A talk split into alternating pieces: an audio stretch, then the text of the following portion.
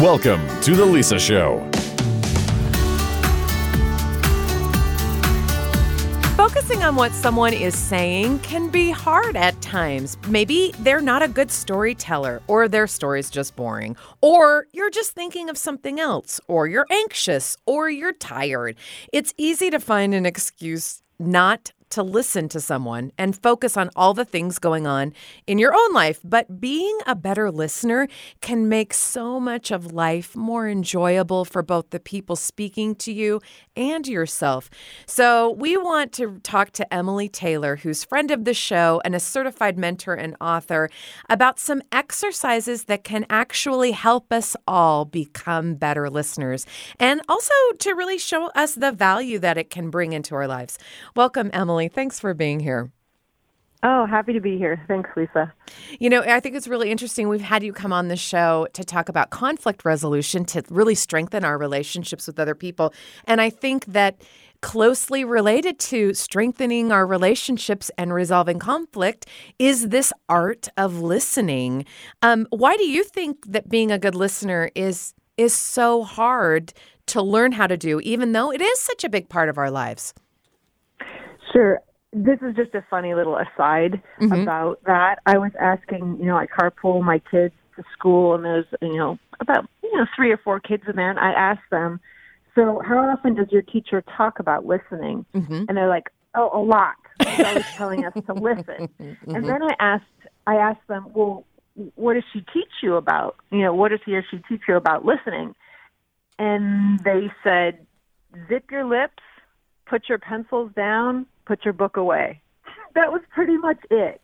So we put this really high premium on listening, especially to learn or to connect. But we don't really teach people formally how to do it. It's a good point. So our expectations get kind of shattered when people don't listen to us. You know, whether you're the teacher or you're the spouse or the parent, whoever. Um, but there are some particular things we can do to listen better, but we maybe need to teach those things because they're not natural. You okay, so that is an interesting point. It's not a natural thing. It isn't something that we necessarily teach because we all know that you could have your pencil away, you could be looking at the teacher and not listening, even though you can fake it. exactly. Exactly. Okay, so uh, this I, I want to back up and really set this up before we dive into to these specific exercises that I'm hoping to get to. But do you really believe that anyone can be a good listener, or do you think that they have to have certain innate qualities? definitely we can learn how to listen better. I feel like the things that I've been studying and you know trying to use in my profession uh, have helped me to become a better listener. But even when I have to consciously think about it, sometimes I just even like during the pandemic, I don't know. I think I remember you saying this. You finally find a friend to listen to you, and you just pour it all out. Yeah. you, don't, you don't necessarily make it balanced. Right. Like I just need to get this all no, I just need so, a download. So having, I have to consciously think about the relationship that I'm going to be talking with someone about, or that I'm going to be interacting with someone in a certain situation. I have to be, it has to be deliberate, is what I'm saying. That I'm consciously saying I'm going to listen.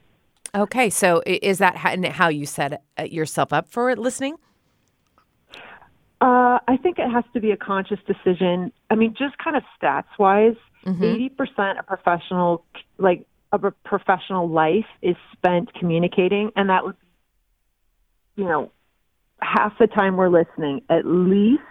And then research has shown that 25%, we're about 25% efficient, meaning we're actually getting the information the other person Oh, is trying to share with us.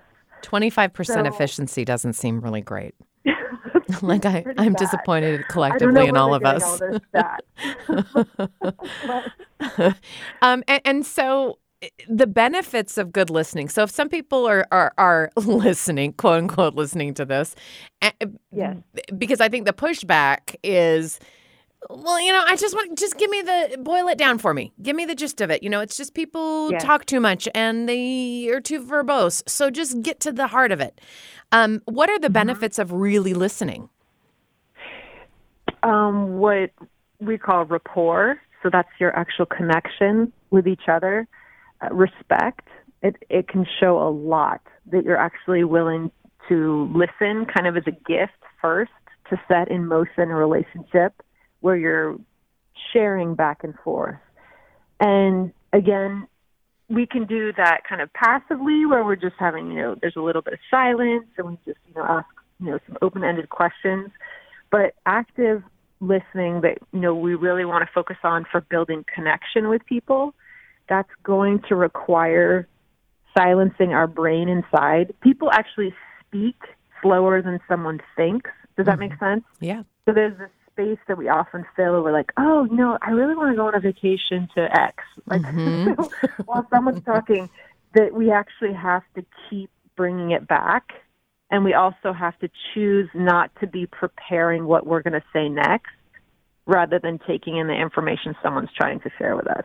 So uh-huh. we want to build relationships and connection through listening, not just learning the actual facts, whatever those may be, but you're actually trying to interact and connect with another person when you listen. Beautifully said. So many benefits to really creating like a, a relationship with respect Yeah. and connection and rapport. I mean, we're all starving for it right now. So, what are some of those Yeah. exercises that we can do to become better listeners?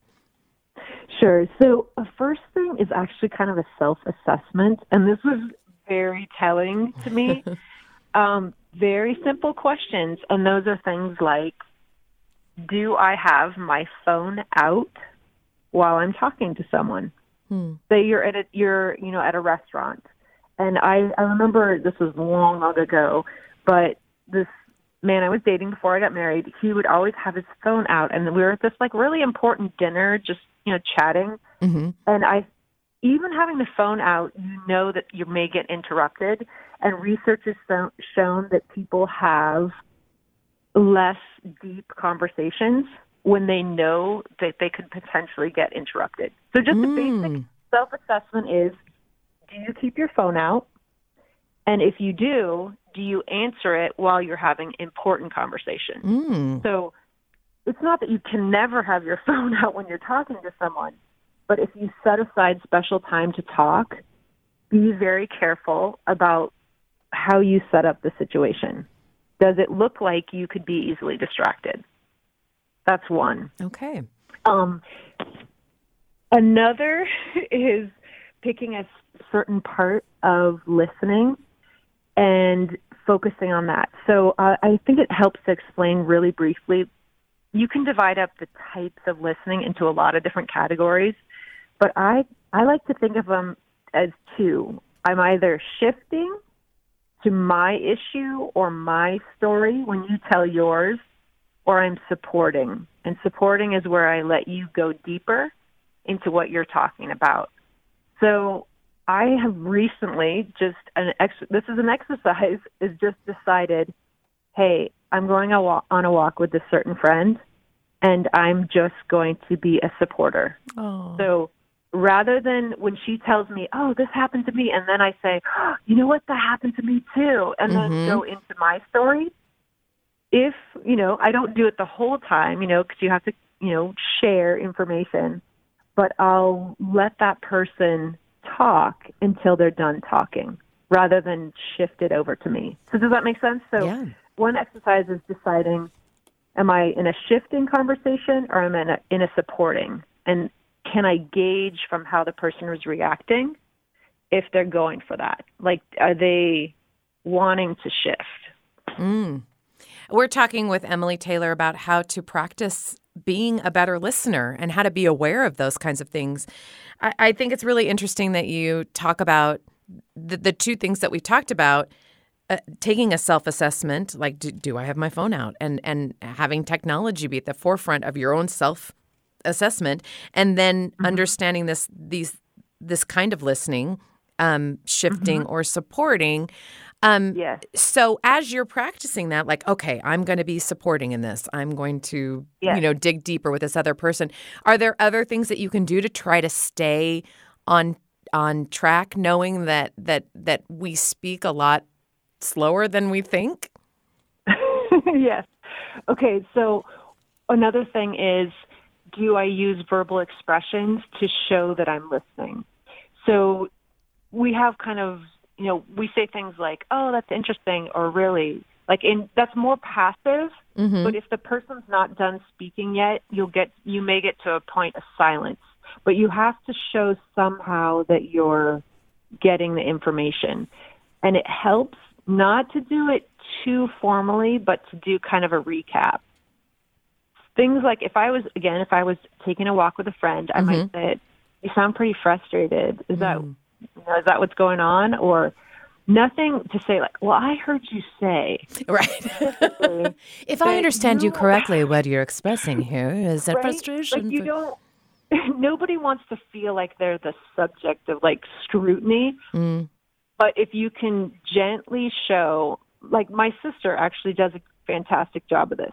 When I, you know, I'm frustrated, she'll simply just say, "Wow, that sounds really frustrating," instead of saying, "I had another recent experience where someone." I was kind of venting a little bit, Mhm. and all the person did was defend the other person's actions and i felt really unheard Yeah. like i was like i felt really not that i want to be justified in saying something rude about someone because i wasn't saying something rude. I was just saying i was hurt. Right. but then the other person all they did was say well that person you know is justified. And so i Mm. felt really stupid. So some just a little bit of a phrase or some nodding of the head, a smile, something to show that that person is okay and that they you're hearing them really helps. yeah. Um, one other Hmm. thing is just your body language. If you're lucky enough to be in person, but even if you're on Zoom, I don't know if you've had the experience of people roving around the house or Right. yes. eating dinner or they're they're actually like on the screen looking away talking to someone Yeah, even if they're looking out the window, you know, I mean, it could be perfectly harmless, but you're like, oh, never mind. Yeah exactly. So again like i've i've taught entire classes and even if there's one or two people that i can see doing that i just don't teach as good of a class. I mm-hmm. don't feel connected so i start to kind of i get distracted as well as the speaker. So mm. there are things we can do with our body language even virtually that will allow us to demonstrate that we we're caring. If that's if we're in a relationship and we're in a conversation to show we care, you need to do active listening, which would be verbal and nonverbal. Mm-hmm. Okay, and and so some of those specific things, I I would think right off the the bat would be looking into to somebody's eyes. Are there other physical Yes. cues that that you could give as well that are encouraging? Yes. Yes. So even okay, so turning your body, if you have a distraction, bring it up. Say, "I am so sorry. I you know, I need to take this call from my mother who's, you know, has a doctor's visit or whatever it is." Mhm. And then return to the conversation, but let the other person know what's going to happen or not happen so that they if you're going to have a deep conversation, you need to turn off those distractions if possible. Um, we need to ask questions. One of the funny conversations that my husband and I had when we were first married was I'm like, I really need to talk to you. And he's like, okay, go ahead, you can talk. Yeah. because I'm like, no, this is more like a tennis match. Like, yeah. I I I you know share something, and then even if you don't share something back, you ask a follow up question, and then I share some more, and then you ask a follow up question, right? So Mhm. I think there are some natural different tendencies, you know, between people and maybe between the sexes, but I think to set up your expectation of, hey, when I talk about this, do you mind just asking me a few questions so I can try to kind of figure out what I'm thinking? Oh wow, Uh, And you're giving them this sort of roadmap for it for success. Exactly. Instead of setting yourself up to be disappointed, you know, that's kind of Yeah. comes with some experience. But uh, when you ask for what you need and someone actually says yes, that shows a lot of love, right? That Yeah. they're trying to meet your need instead of them having to intuitively guess. Exactly how you'd like to be listened to. Yeah, and it's very not realistic either. No, that's true, and and it's also being very transparent, which uh, you know is requiring a lot of vulnerability too on your part of saying, I really, you know, need you to listen to me and put your phone down. Yes. And like this is an important conversation that we're having.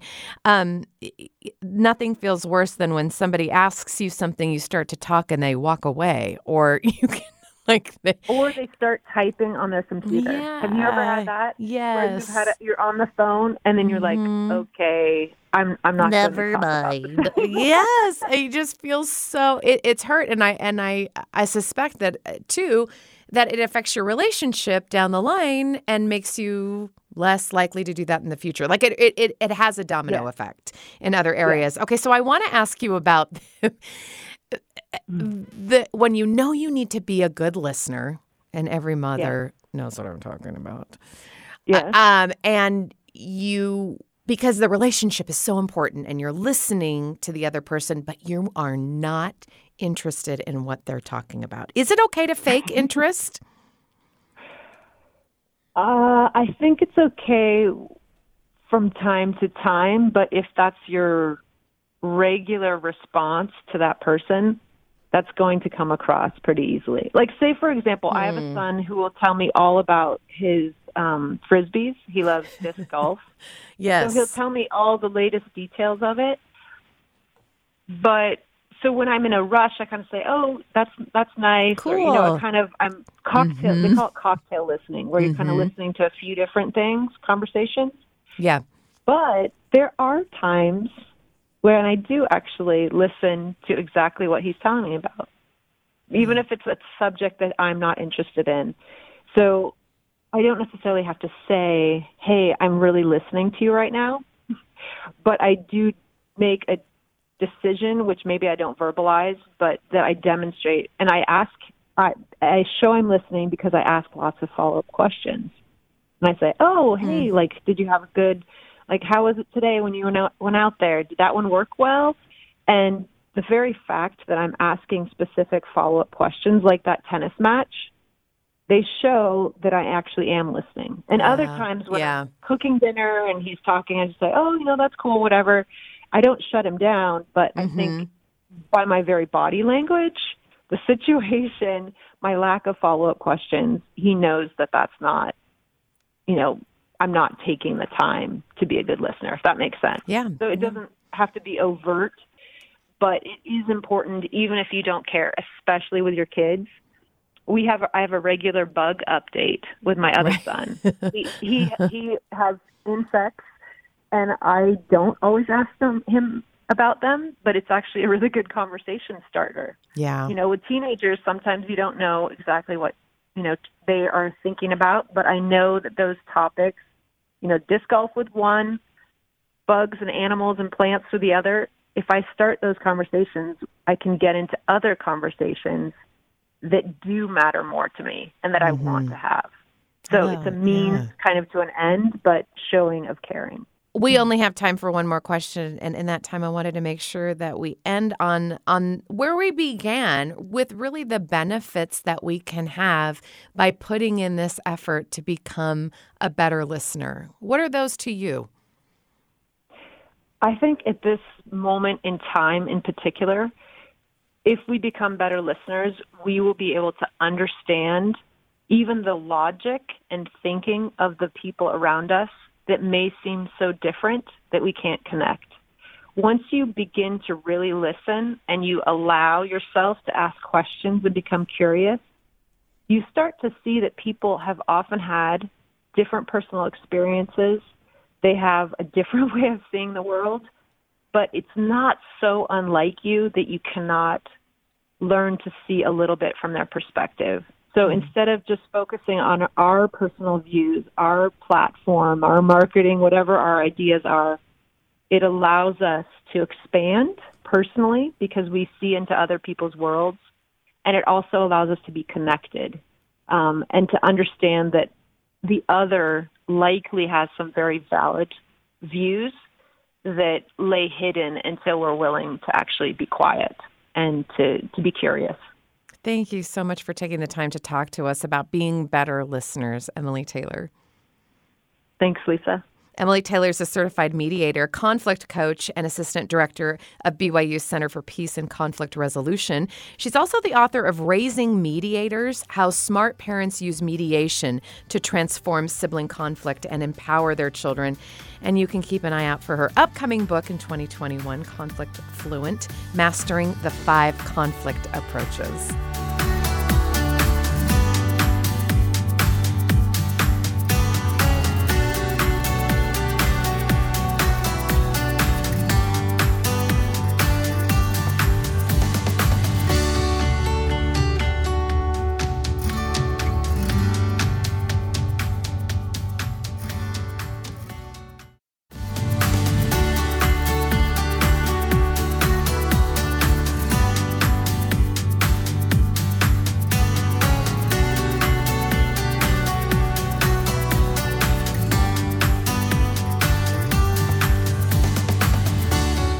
It's time for another Home for the Holidays here on The Lisa Show, and excited to have not one, but two of the Pentatonix uh, here talking about music and Christmas and Christmas Under the Stars. Uh, Scott and Matt, thanks for joining me. Hi there. Hi, thanks for having us. Now, let's talk about Christmas Under the Stars. For people who don't know, it's a, a, program available through BYU TV that you can download the app and be able to watch on demand. Um, but you guys are, are artists for Christmas Under the Stars this year. Matt, what was that like when you started collabing with the folks at BYU TV? Oh, I mean, it was a phenomenal process. Everybody there was so overly just kind and just overly prepared and so professional. And we just felt like it i mean obviously there were so many amazing artists that we had seen that had done this special before. And so we felt honored to even be in the conversation. But and so and i understand why they all did it because when we got there everything would just run so well and it was just such a joy to be there. And what about for you scott? Same kind of feeling? Yeah, yeah, it was so cool. You know, we walked in and the set was gorgeous and everything was ready to go. And they were just so kind. And the whole process was um, really really enjoyable. Now if people don't know uh, Pentatonix i, I would uh, ask you to remove the rock from on top of you and and you know just envelop yourself into the music that that you guys bring. But how do you guys describe um, who and what you are to folks Oh man, you know it's it's it's so funny. I always have these conversations in like Ubers because they'll be like, "What do you do?" And I'm like, "That's to explain." uh, yeah, so we are an acapella group who does uh, does it all. Like we we do original music, we cover songs, kind of take really popular songs and do them without instruments, um, and then also we do a lot of Christmas music. It's interesting though because when you say, "Yeah, we're an acapella group," like I just don't feel like that does it justice, you know. Which is not to knock an acapella group, but but it, but it's far, it's far it seems far more to that than just yeah, we're an acapella group that uh, also likes Christmas music. yeah, I mean, I think that what we do is really, really, really cool because you know we have this formula of having a beatboxer have the the beat going, and then we have Matt doing our bass line, and then we we do some really creative arrangements to make a full sound. And I think that five voices being able to, you know, kind of emulate the sound of having a full band and being able to do a live show with just five voices is um, something we're really proud of.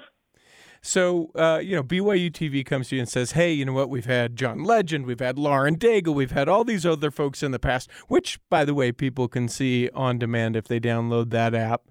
Uh, and they say, all right, now we would like you to do it. How do you guys, or how did you guys put together um, the, the music that you would actually do as part of the Christmas Under the Stars? I mean, it was a it was a collaborative process. I mean, anytime we put a set together, it's always kind of a fun, um, you know, fun process because we all come together and we find out what we're excited about. We want to do songs that, you know, that we've are in our old catalog, but then songs that we released a couple new albums, so we want to do new songs as well. And so it was actually really fun in putting those set lists together Is there, and either either one of you can answer this question, but as you look at the uh, Christmas Under the Stars special, is there a particular song that you're like, oh man, the way that came together was really awesome, or we didn't know we were going to be able to do it and we and we pulled it off? Is there which is your favorite from this special? Uh, my favorite um, moment from the show is actually the opening part of the show when we do I Saw Three Ships, and it starts kind of with all the stomps and claps, and it's like this exciting new song that's off our new album, Evergreen. And um, people get to, it's kind of just like this uh, exhilarating, really opening number. And it's kind of the camera has fast movements. You get to see the crowd a little bit, and everybody's excited. It just feels very like, oh wow, this is going to be an amazing special. Now, uh, obviously, since we're on the radio, people can't see some of those fast clips of the, the camera and stuff like that. But I do want to provide a small sample of that opening I Saw Three Ships so people can hear what it is that you're talking about. We'll play a little bit of that and we'll come back.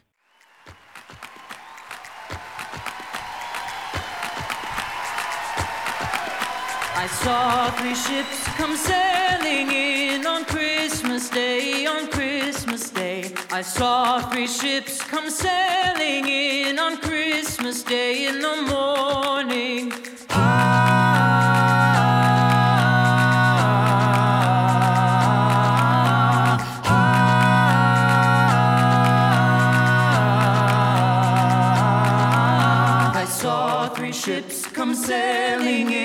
on Christmas Day, on Christmas Day. I saw three ships come sailing in on Christmas Day in the morning. Pray whither sailed those ships, all three on on Christmas So definitely sets the stage for an amazing, like, okay, th- th- we're getting down to it. This is serious business, uh, and and such a feeling. I think Scott, we've got your phone figured out. What was your favorite part of the Christmas Under the Stars special? Ooh, you know, it's hard to pick because uh, there are a lot of moments that I loved so much. But there was a specific song we sang called My Heart With You. We all stood around this light bulb in this dark room and we sang it through once and it was like just so beautiful sounding. And we hadn't sung it that much at that point because it was a new song for us. And so it was kind of an emotional amazing experience. And i just love how it was shot and watching it back it really captured how magical that moment was. And I, I feel like, I mean, we're talking a lot of, uh, about visual elements, but I feel like you can hear some of that uh, in, the recording of it. I want to share just a little bit of that so people can hear what we're talking about, and then we'll come back and we'll and we'll keep talking about it. Waited a hundred years to see your face, and I would wait a hundred more, if only to be near you, to have you and to hear you. Isn't that what time is for?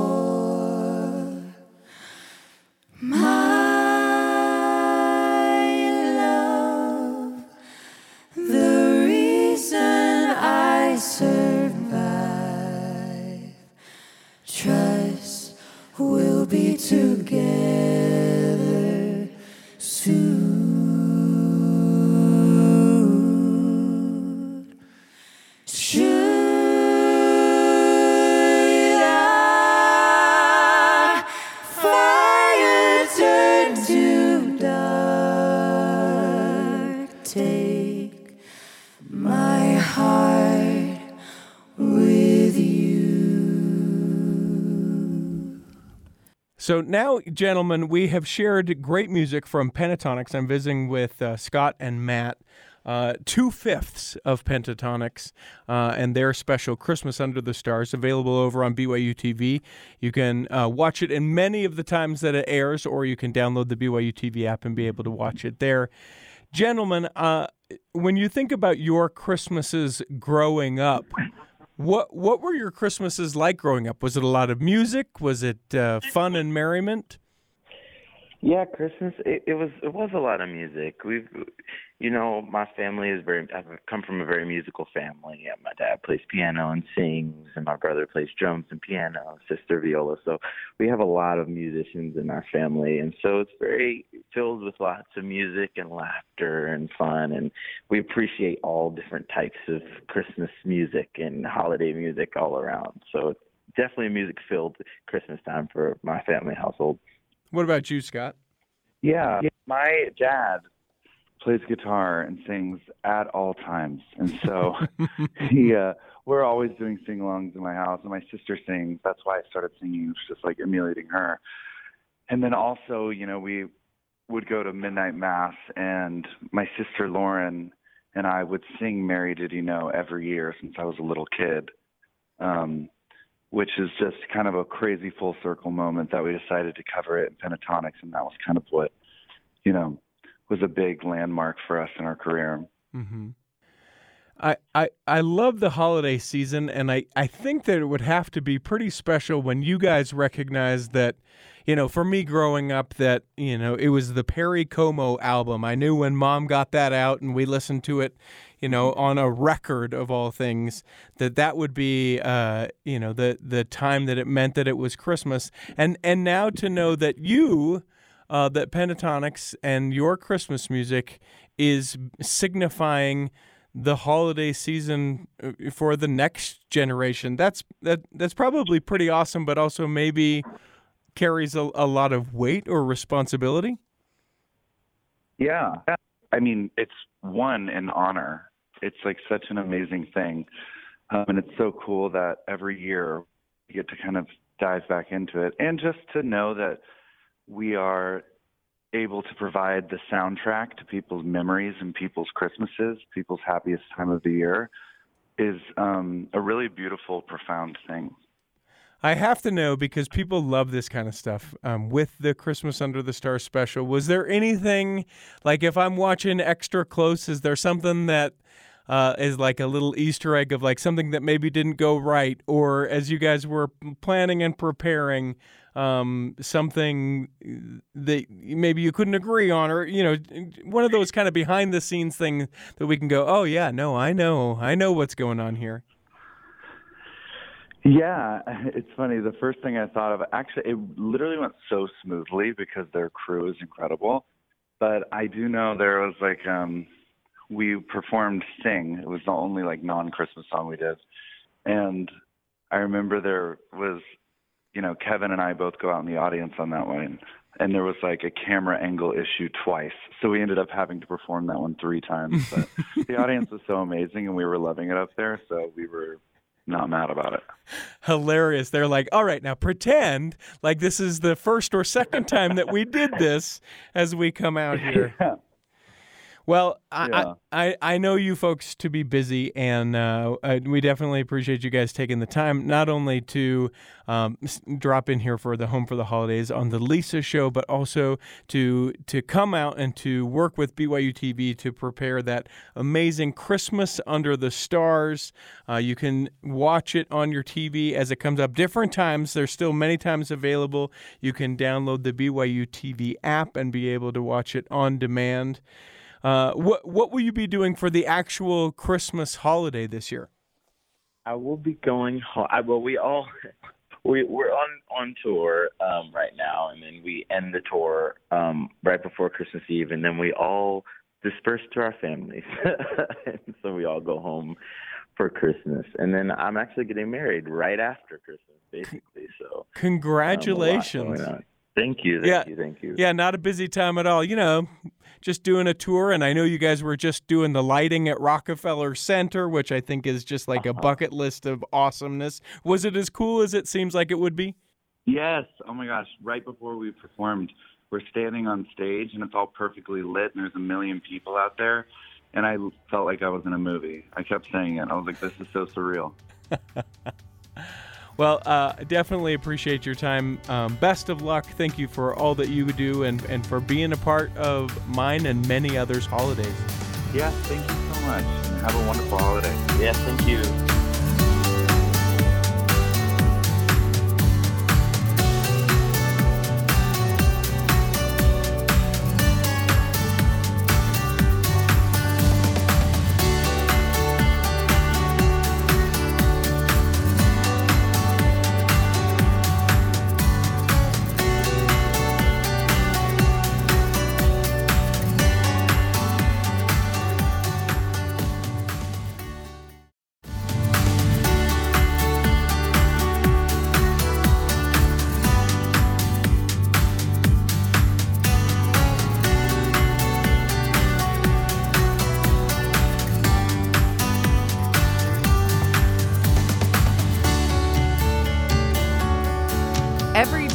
I make my bed Mm-hmm.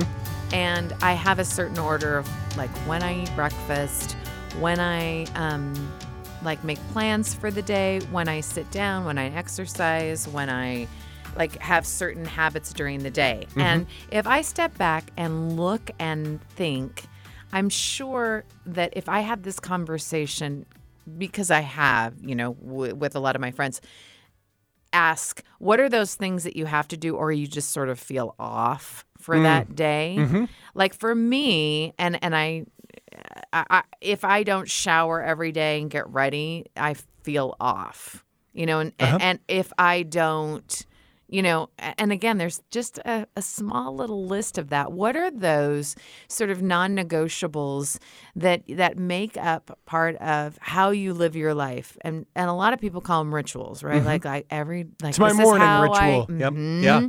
and I have to like start the day like with my warm beverage and my, you know, you know, reading this, reading the paper or, you know, reading scripture or writing in my journal or like people have morning rituals or like I do my yoga or I watch the and and having those and evaluating them has some benefits. So what are those for you? And how important are those sort of rituals that we make for ourselves? How do they really impact our lives? Well, joining us to have this conversation is Jody Clark, a licensed therapist and counselor, to share how important rituals really are. Welcome, Jody. Hi, thank you for having me. What is the repeated impact of a familiar action that we do every day, or as some people call them, rit- rituals, have on us? Sure. I think one of the, the most positive aspects of having rituals in the morning is just maintaining a sense of consistency in our lives. I think there's a lot of emotional safety in that um, rather than the more impulsive, inconsistent ways that we might operate the day. I think that's just not a good start.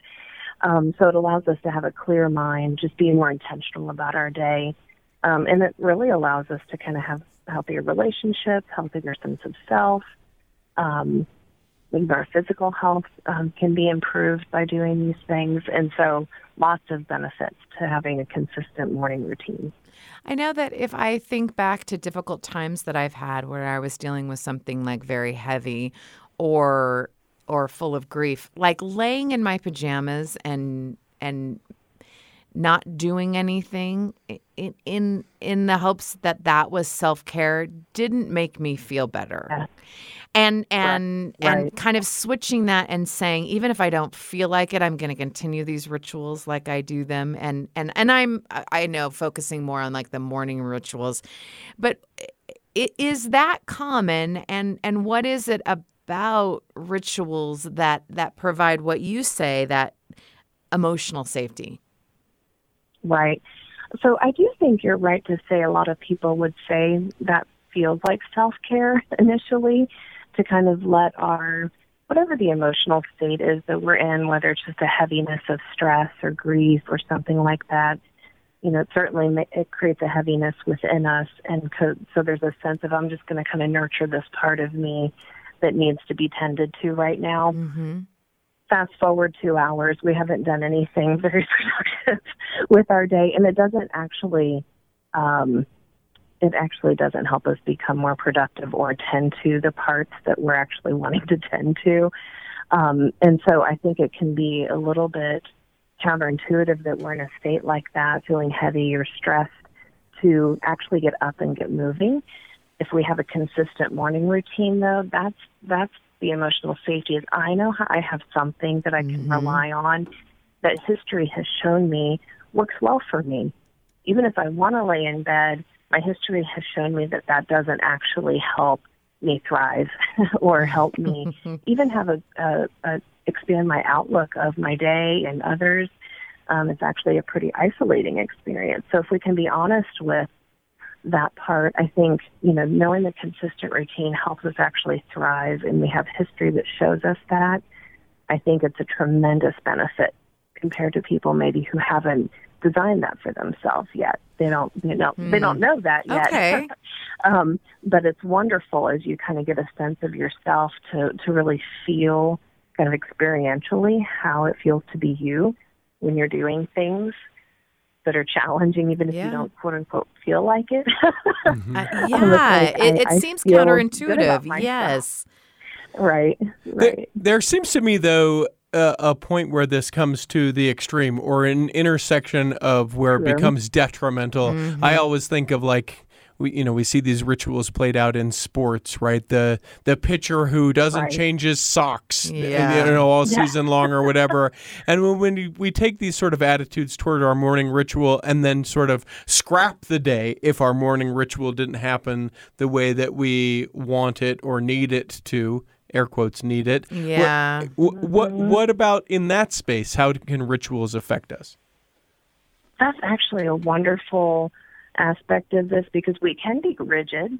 You know, like you're saying, those those rituals that you know maybe we've moved beyond something that feels that that feels like it allows us to thrive, and now it's become so rigid that it's almost maladaptive, if you will.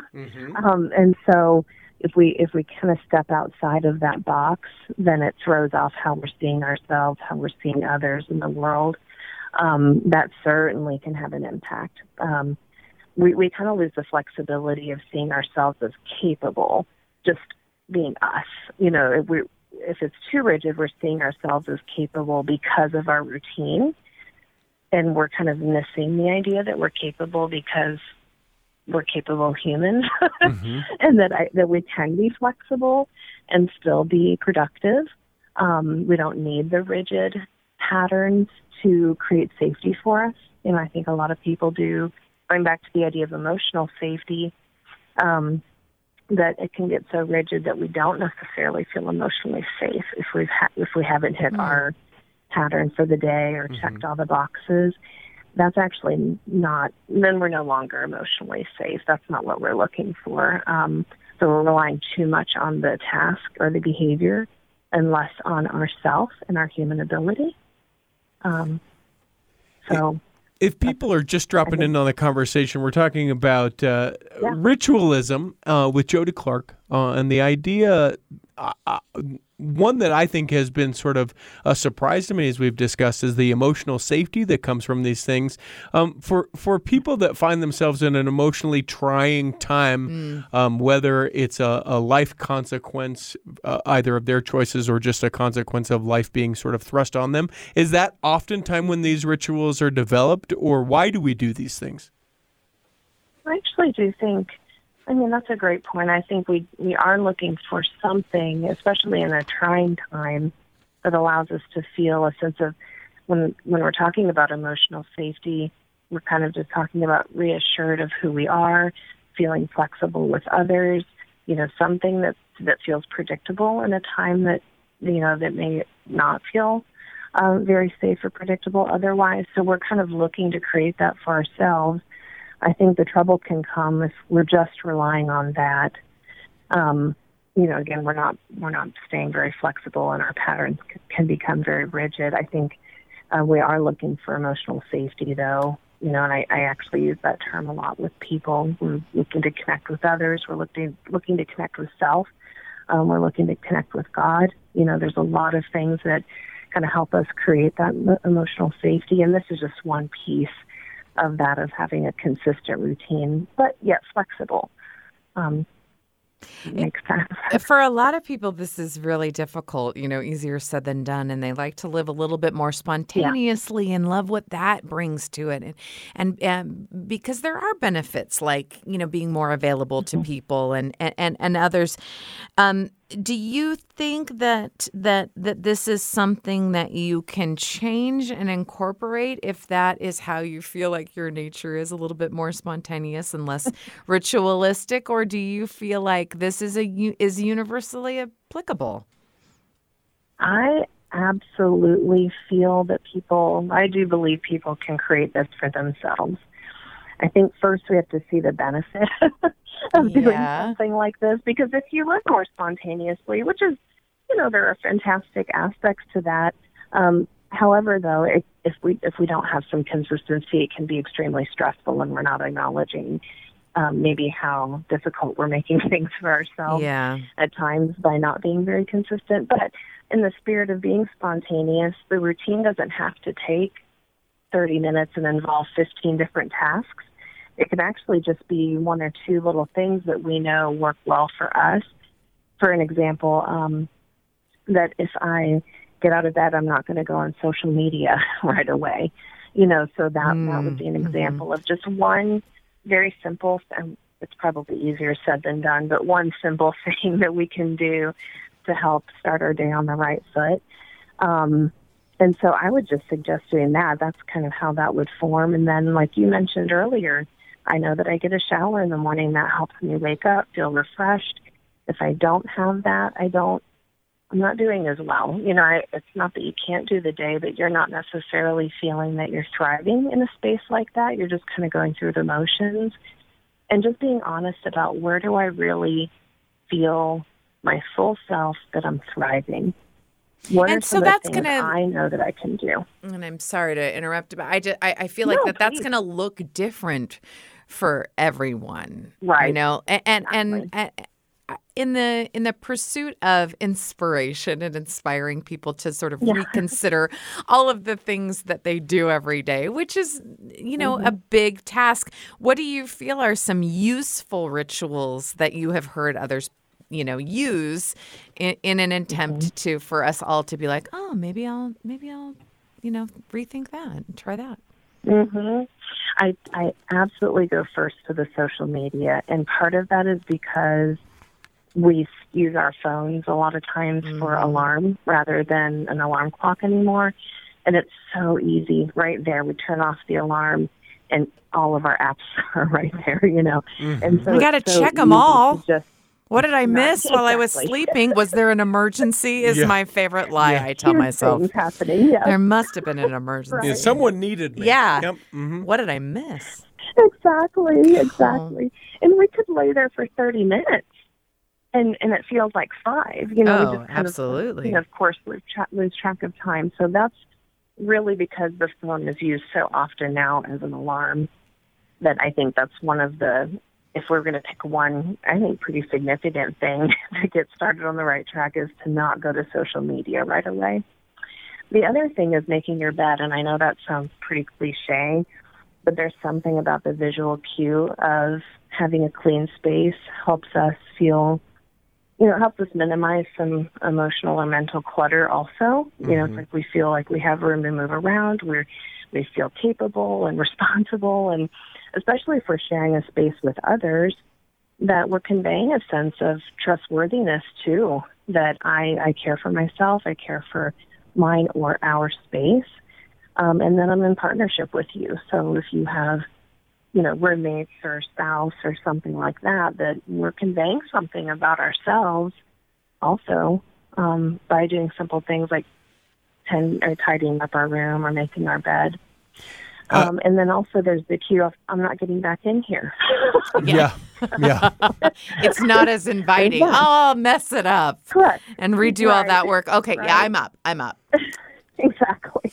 You know, it's interesting, Jody. You can't see it, but Lisa shooting all sorts of side eyes towards me because she knows I don't make my bed. Here's the Uh-huh. he doesn't even think about it Yeah, and i just want him to consider No, it here is the deal. Right, I, right. I tried making my bed as soon as I got out of it, but my wife is like, What are you doing? Just let me sleep. So unfortunately, I have that excuse where I don't have to make my bed. I love Okay. I- Okay. I love I love the signifiers to some of these things, whether they be to the other people Yeah. who are trying to live intentionally or to ourselves to say, hey, no, we're not doing that again today until tonight when it's time to go back to bed and and some of those things. Yeah. Very specifically with the bed. Let me ask you, uh, where you're someone who studies and speaks and and um you know, observes these different sort of rituals. Tell me about a ritual that you had that you've changed and how it's affected you.